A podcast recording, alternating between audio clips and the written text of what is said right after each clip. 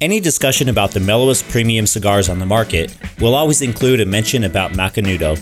And due in no small part to its easygoing nature, the Macanudo Cafe series has consistently reigned as one of the top selling premium cigars in the United States since its arrival in 1968 and continues to garner fresh fans each and every year.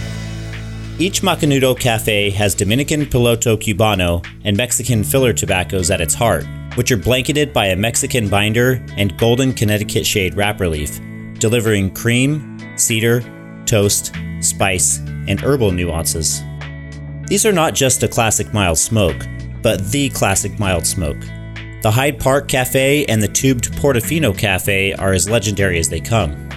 And these were originally crafted in Jamaica, yet after 1988's devastating Hurricane Gilbert, production was moved to the Dominican Republic.